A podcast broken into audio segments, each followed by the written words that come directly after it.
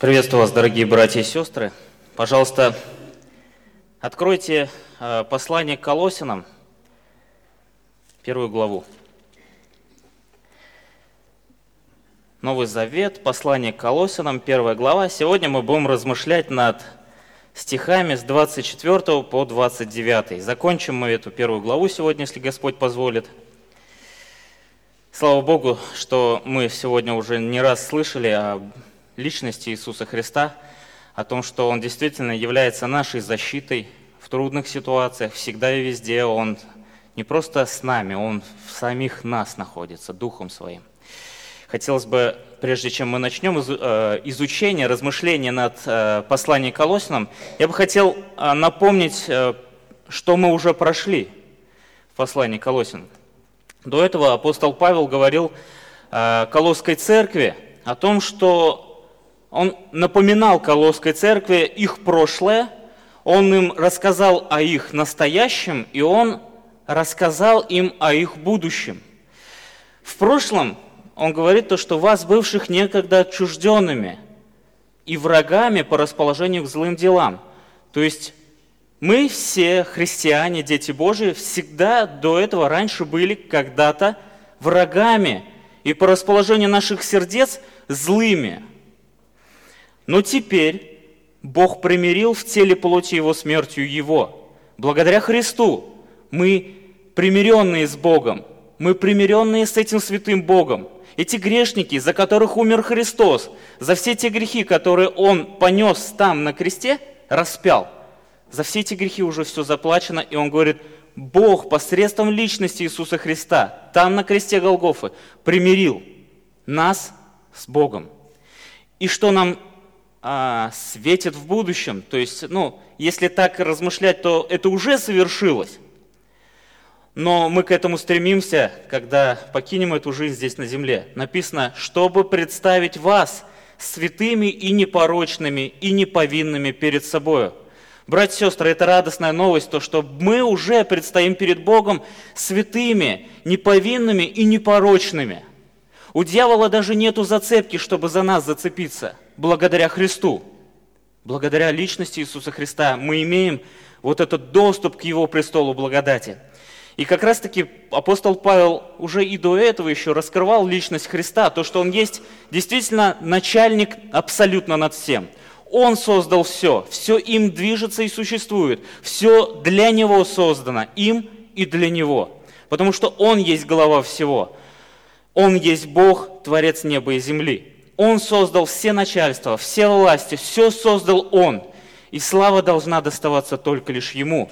И поэтому сегодня апостол Павел говорит в 24 стихе, «Ныне радуюсь в страданиях моих за вас и восполняю недостаток в плоти моей, скорбей Христовых за тело Его, которое есть церковь, который сделался я служителем по домостроительству Божию, веренному мне для вас – чтобы исполнить Божье Слово, тайну, сокрытую от веков и родов, ныне же открытую святым Его, которым благоволил Бог показать, какое богатство славы в тайне этой для язычников, которое есть Христос в вас, упование славы, которого мы проповедуем, вразумляя всякого человека и научая всякой премудрости, чтобы представить всякого человека совершенным – во Христе Иисусе, для чего я и тружусь и подвязаюсь силой Его, действующей во мне могущественно. Я хотел бы сегодня озаглавить э, проповедь, ту, ту тему размышления, которую хотелось бы завести с вами, служение, в центре которого Христос. Служение, в центре которого Христос.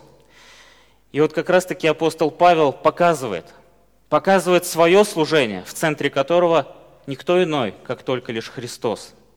И пусть Господь нас благословит, чтобы после размышления над словами Божьего Слова Бог побуждал нас к тому, чтобы жить в соответствии с этими истинами. Не просто оставить это все в голове, а потом со временем все это улетучится.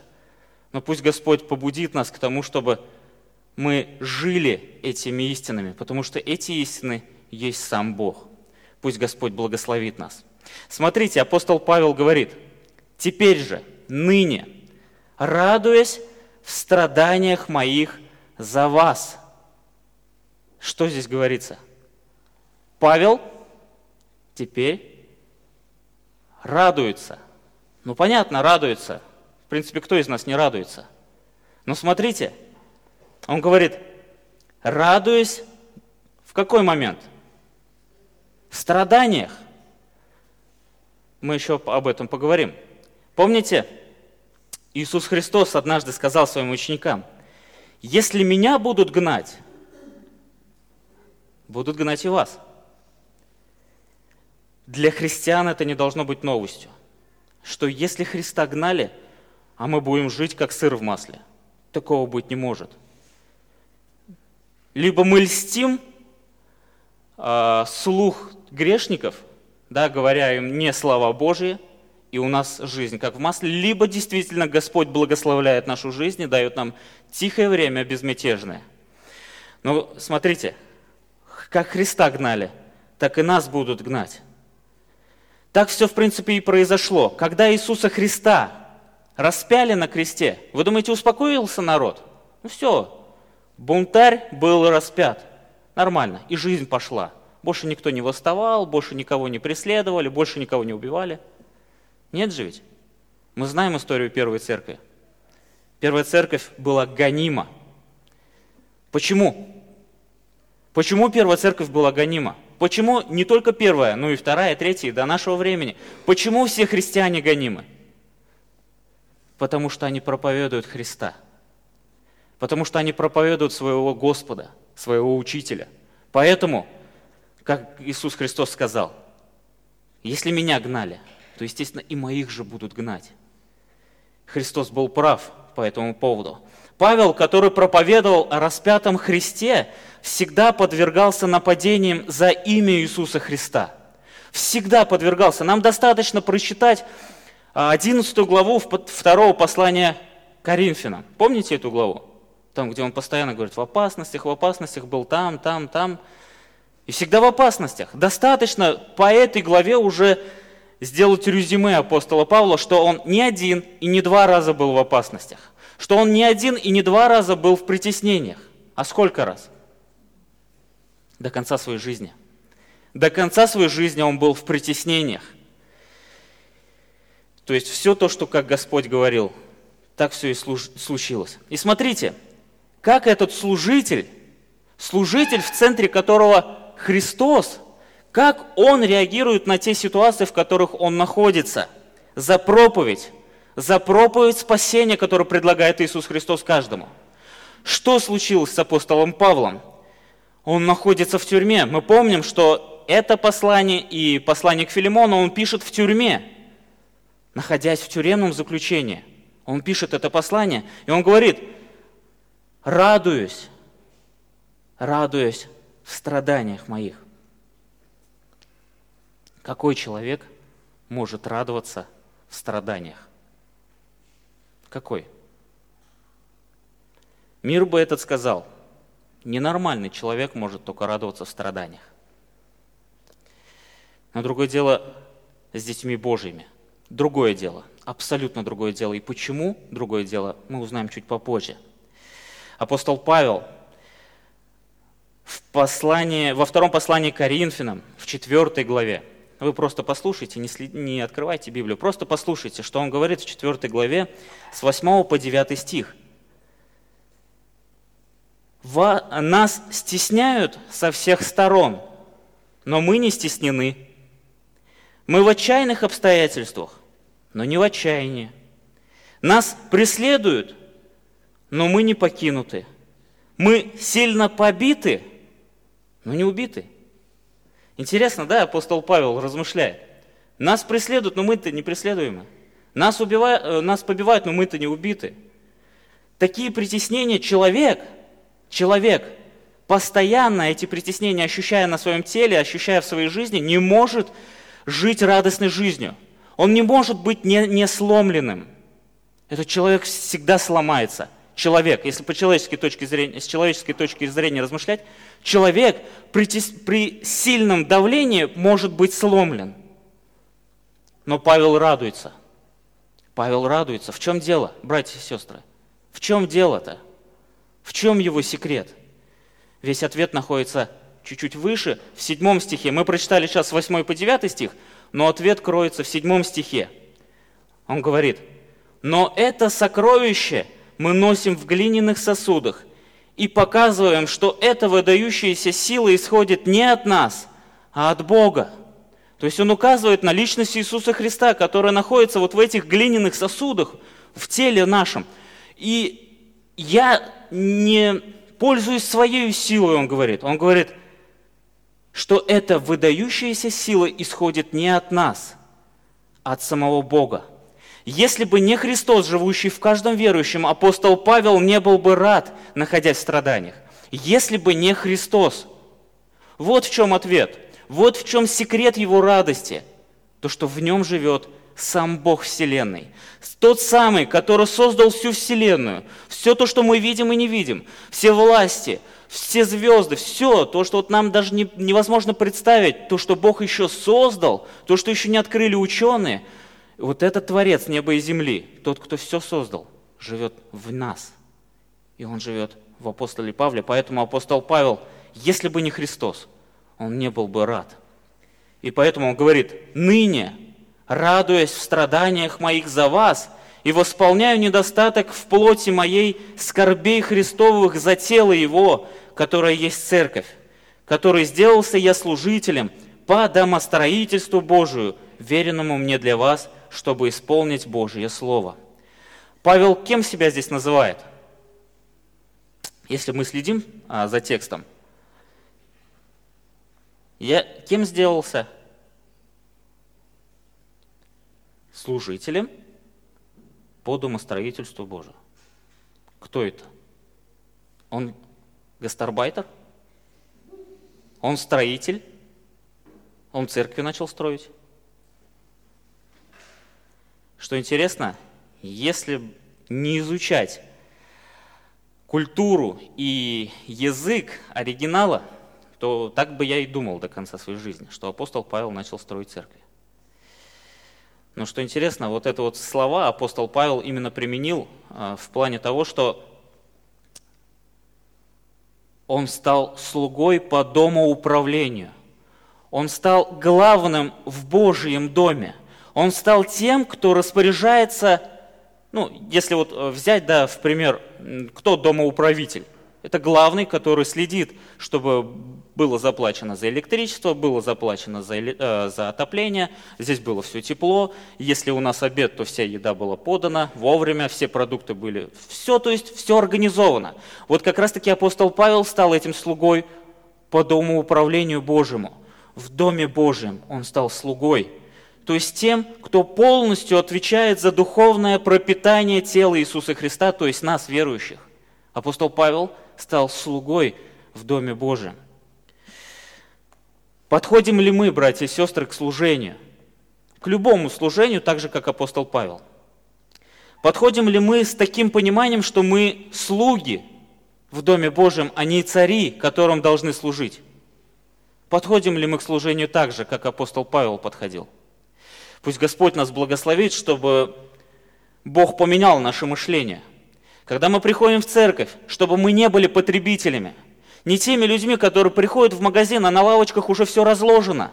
Айда, подходи, бери, тебя еще э, э, обслужат на кассе, все нормально будет.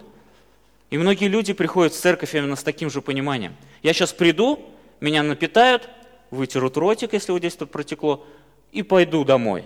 И все. И больше ничего не буду делать. Есть ли какие-то проблемы в церкви? Ничего не знаю, моя хата с краю. Я занят. Пусть Господь нас благословит, чтобы Он поменял наше мышление по отношению к служению этому Богу в Его доме. Очень сложно постоянно считать себя слугой. Очень сложно постоянно считать себя слугой в Доме Божьем. Все время хочется, чтобы нам служили. Все время хочется, чтобы возле нас крутились. Все время хочется, чтобы все люди тратили свои силы, усилия и все свое духовное состояние на нас, на нас, родимых. Но не, самое главное, чтобы не мы. И вот апостол Павел как раз-таки говорит о себе как слуге, который стоит ниже, чем все остальные. Представляете? Домоуправитель, который считает себя ниже, чем все остальные, находящиеся в этом доме. И это не просто так. Не просто так.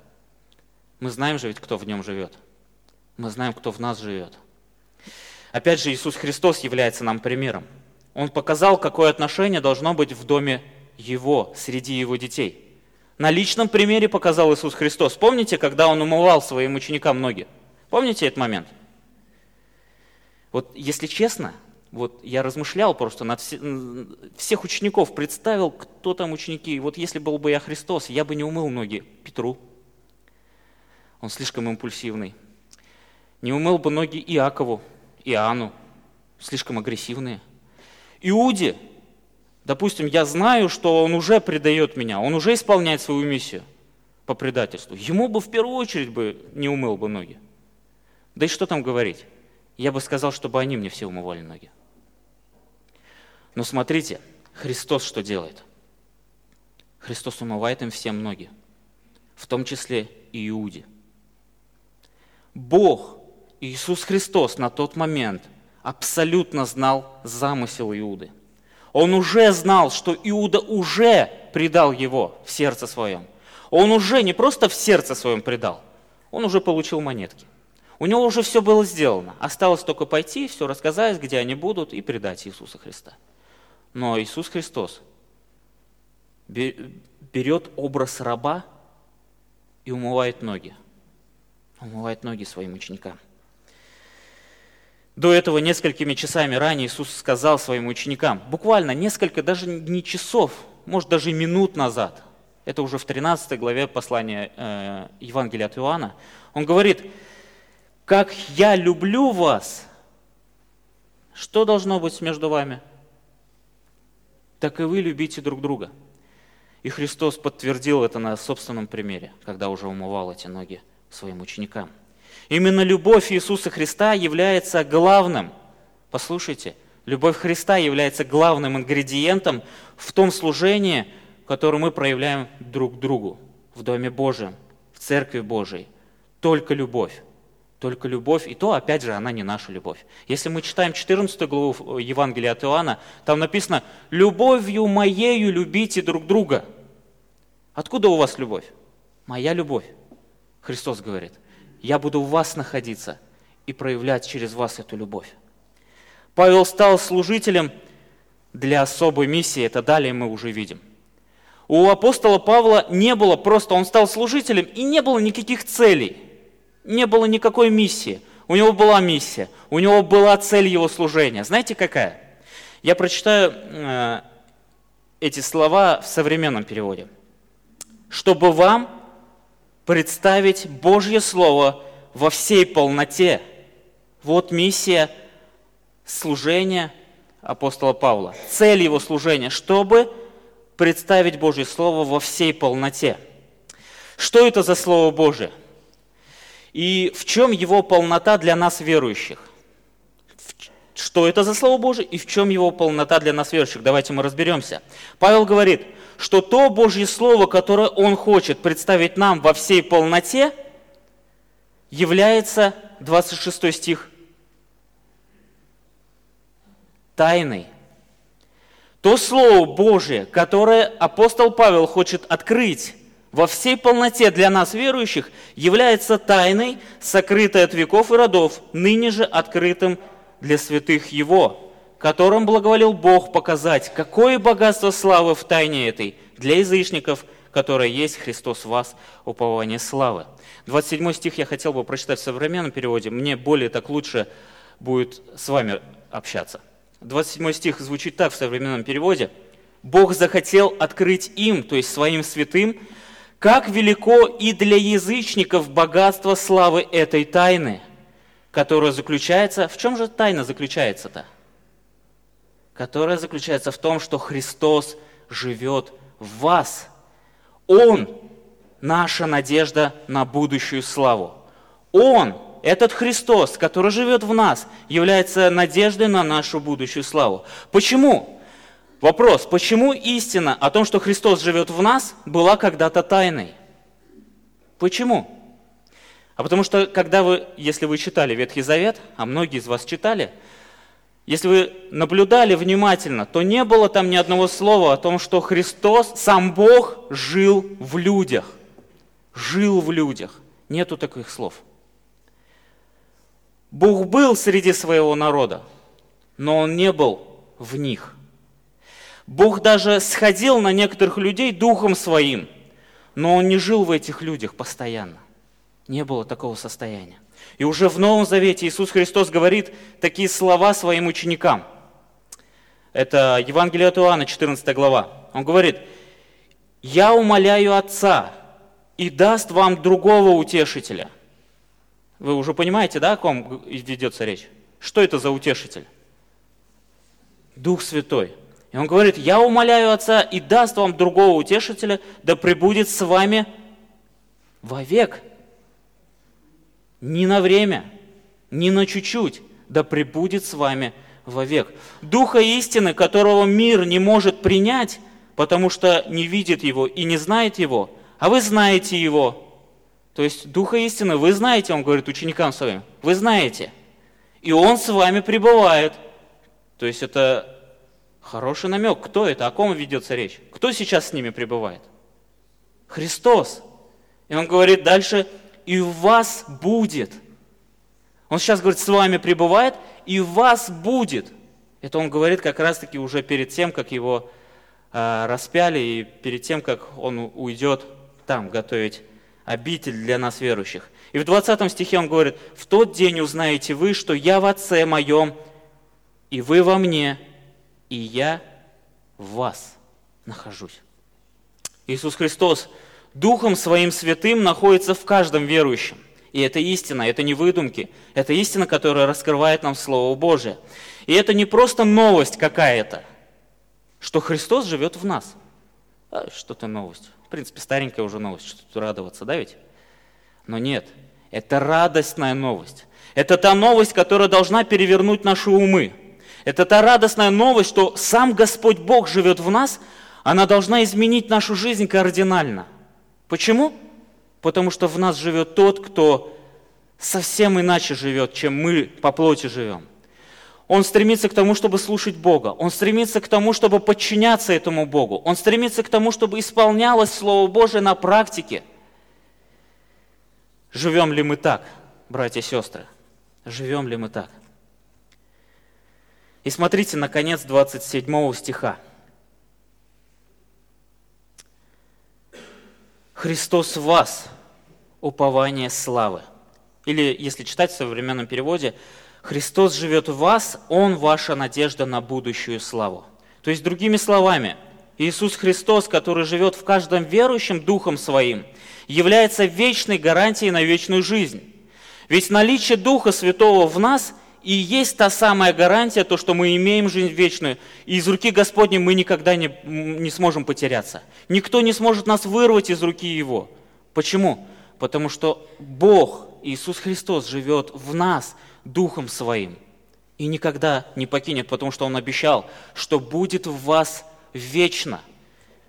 Слава нашему Господу, что Господь как раз-таки является нашим постоянным жителем в наших сердцах, а не временным. Не тем, который сказал, я на время, буквально на полгодика, поживу у тебя, если ты будешь верить в меня, я буду через тебя могущественно проявлять свою силу. Если нет, ну, я посижу спокойненько. Нет. Господь Бог, тот, который создал абсолютно все, Иисус Христос, Он является постоянным жителем в каждом верующем. Это радует сердца, это радует должно, по крайней мере, радовать каждого верующего, если он действительно верующий, если он действительно верит и доверяется этому Христу, который живет в нас. В третьей главе апостол Павел говорит, в этого же послания, послание Колосинам, в третьей уже главе, мы скоро подойдем уже к этим стихам, он говорит в третьем стихе, «Вы умерли, и жизнь ваша сокрыта со Христом в Боге». Когда же явится Христос, иудейство интересные слова – когда же явится Христос, жизнь ваша? Когда же явится Христос, жизнь ваша? Тогда и вы явитесь с Ним во славе.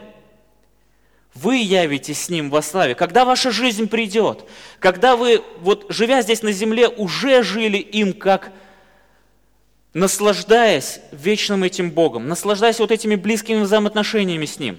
И вы представляете, ваш любимый, возлюбленный приходит. Приходит. Настал тот момент, когда Он пришел. Когда же явится Христос, жизнь ваша, не просто какое-то дополнение вашей жизни, а именно является жизнью вашей. Когда Он придет, тогда и вы явитесь с Ним во славе. Не где-то там на задворках, да, где-то в раю и все такое. Вы явитесь с Ним во славе. Так же, как и Он во славе, так и вы во славе, каждый верующий. Слава Богу, что у нас есть вечная надежда. Слава Богу, что у нас есть Христос, который вселился в нас, живет, проявляет себя через нас. И еще мало этого, Он нас утверждает на будущую славу. Он нас утверждает и говорит, утверждает нас в Слове Своем говоря, вы будете спасены, вы будете со мною там, в Царстве Моем – вы будете со мною там. Слава Господу, что у нас есть эта жизнь вечная, жизнь, которая есть Иисус Христос. Итак, Павел стал служителем для особой миссии. У служения э, апостола Павла есть цель. Какая? Чтобы всем нам представить Божье Слово во всей полноте. И мы увидели, что это за Божье Слово – а Слово Божие в том, что Иисус Христос, сам Иисус Христос живет в нас. И именно Он является нашей надеждой на будущую славу. Вот в этом-то и является, заключается Слово Божие, что Христос живет в нас, и Он, именно Он, является надеждой нашей на будущую славу. И далее Павел раскрывает, в чем полнота. В чем же все-таки полнота Божьего Слова является для нас верующих? Оно нас наполняет, или переполняет, или же не дополняет. В чем его полнота Божьего Слова? Почему это Слово, оно должно нас наполнять чем-то? И чем оно должно нас наполнять? В 28 стихе апостол Павел говорит, «Которого мы проповедуем, вразумляя всякого человека и научая всякой премудрости, чтобы представить всякого человека совершенным и все. Совершенным во Христе Иисусе. Апостол Павел, если бы подчеркивал бы, и эти подчеркивания дошли бы до нашего времени, он бы, наверное, подчеркнул бы это, что это очень важно. Совершенными во Христе Иисусе. Только Христос является полнотой для каждого верующего. Только Христос является полнотой для каждого верующего. В Колосинам, в, этой же, в этом же послании, во второй главе, в 9 и 10 стихе Павел говорит, потому что Христос обита... потому что во Христе обитает вся полнота божества телесно.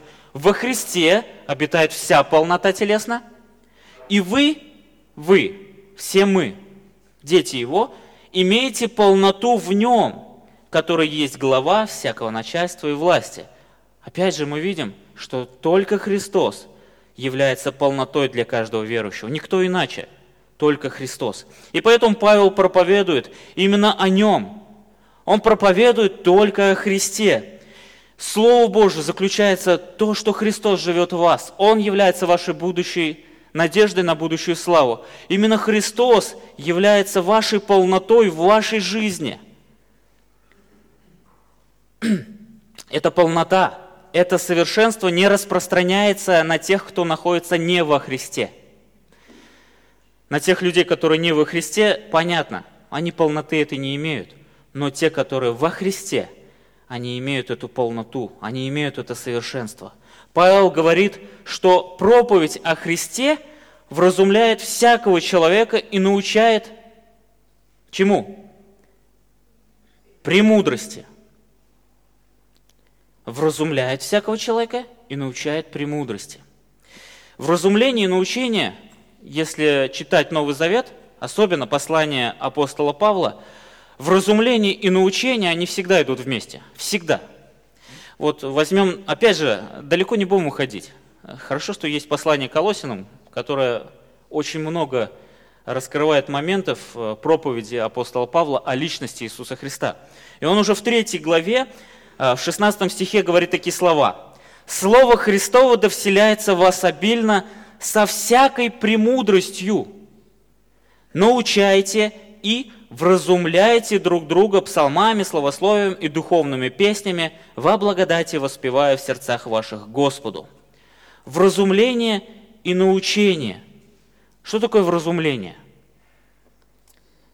У вас был опыт вразумлять кого-то? Был же ведь? Да? Каждый кто-то вразумлял своего ребенка. Да, ну, вразумление, оно несет немножечко за собой обличительный характер. Вот слово а, вразумление несет за собой вот именно обличительный характер. То есть, когда мы видим, что брат или сестра встали на тропу греха и уже живут в грехе, вот этих братьев и сестер необходимо вразумлять. Как? Иди сюда. Сюда иди. Ты где?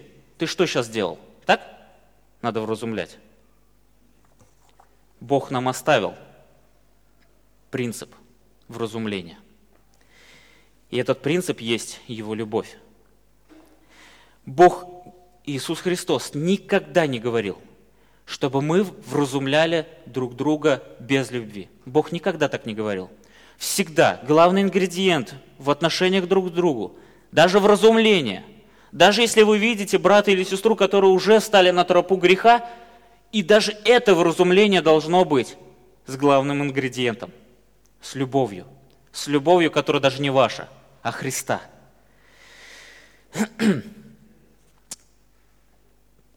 Это обличение не может быть без любви, потому что вы вразумляете брата или сестру словом Иисуса Христа, словом, которым является сам Иисус Христос, любовью, которой является сам Христос.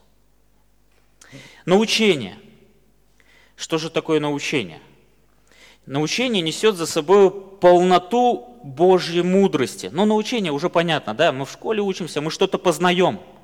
Мы познаем, познаем, познаем. Вот как раз-таки научение несет за собой познание или восполнение Божьей мудрости. И вот когда мы читали третью главу послания Колосинам, апостол Павел сказал, «Слово Христово да вселяется в вас по чуть-чуть. Не читайте много, не изучайте много, вы же лопнете духовно, лопнете, братья и сестры. Берегите себя. Нет, он сказал, Слово Христово да вселяется в вас обильно. Вы когда-нибудь стакан переливали с водой?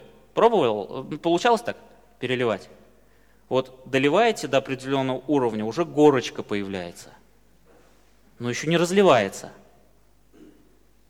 И вот как раз-таки Христос нас в Слове Своем хочет, чтобы мы вот, вот эту грань, вот это вот натяжение этой воды превзошли, и вода потекла. Слово Христово да вселяется в вас обильно, обильно.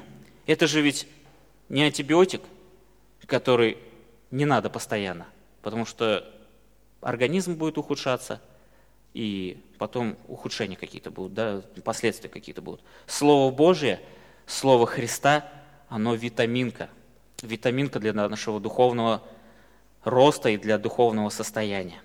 Бог не хочет, чтобы мы по чуть-чуть размышляли над Словом Божьим, но Он хочет, чтобы Слово Его вселялось в нас обильно – ведь Слово Божие – это Слово Христа.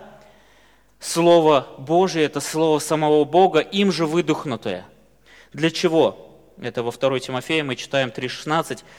Выдохнутое Слово, и оно и полезно для научения, для обличения, для исправления, для наставления в праведности. Но что интересно, вот это вот Слово, Слово Христово – которое выдохнуто для обличения, для исправления, для наставления в праведности, оно выдохнуто и имеет особую цель. Знаете, какую цель? Цель одна. В 17 стихе написано, «Да будет совершен Божий человек, ко всякому доброму делу приготовлен». Да будет совершен Божий человек. И смотрите, немножечко уже замучились, да, смотреть туда-сюда. Это мы сейчас второе послание Тимофею читали, 3, 16, 17. А сейчас мы вернемся обратно к нашему Колосинам. Смотрите, что Павел говорит в 28 стихе. «Я проповедую о Христе вразумляя всякого человека и научая всякой премудрости, чтобы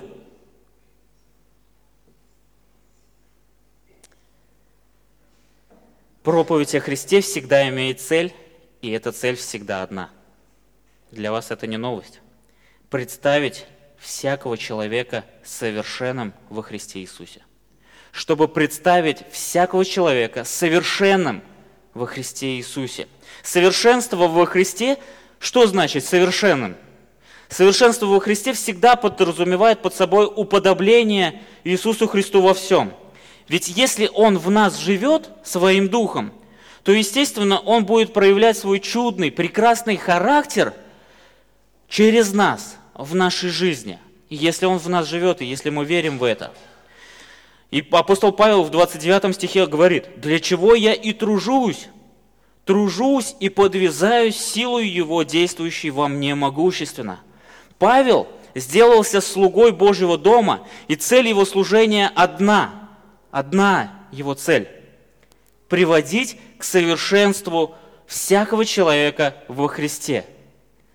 Служение апостола Павла, цель служения апостола Павла всегда только одна – привести всякого человека совершенным во Христе Иисусе. И путь этот недолгий. Этот путь производится через проповедь о Христе, живущем в каждом верующем. Этот путь осуществляется через проповедь о Христе, который через вразумление и научение делает совершенными каждого, кто находится во Христе. Это служение – мы уже видим, что для Павла оно не проходит с легкостью. Он говорит, что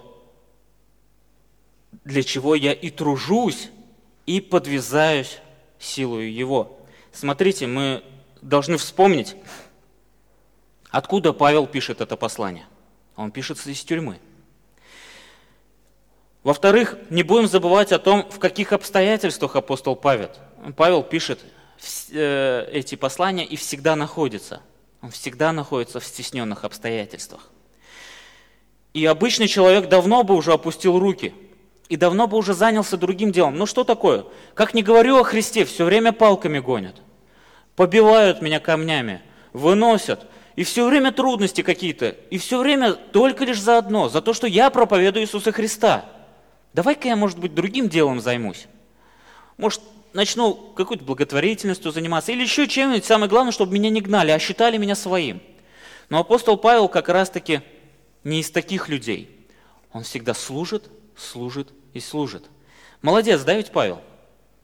Сказали бы мы, чисто по-человечески. Молодец, Павел. Таких бы служителей, да побольше нам.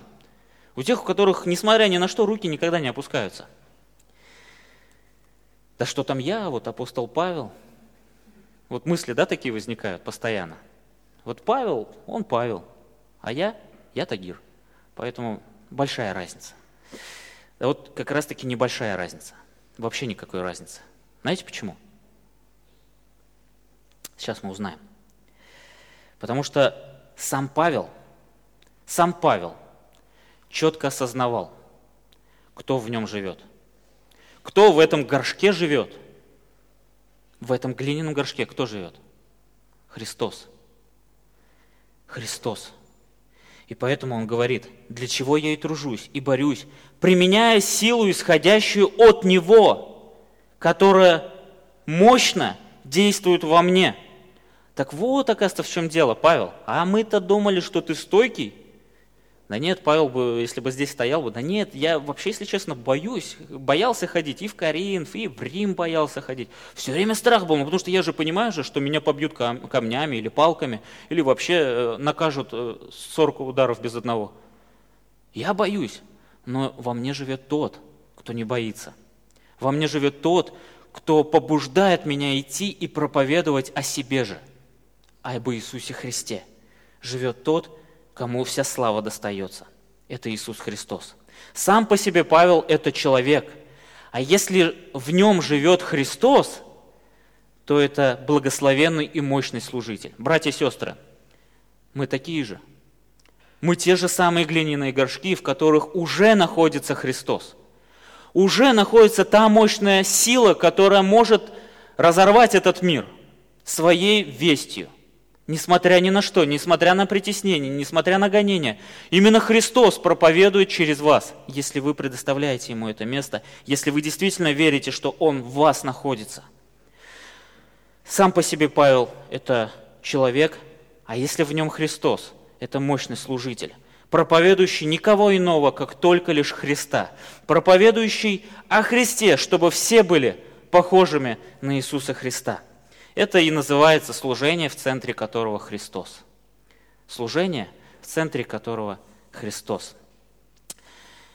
И в заключение я хотел бы, чтобы мы сейчас поделились подвое. И послушайте внимательно, вот подвое, уже определитесь, может быть, сейчас, кто первый будет молиться, кто второй. Две нужды есть. И первая нужда, чтобы мы открыли перед Богом именно так – первую нужду.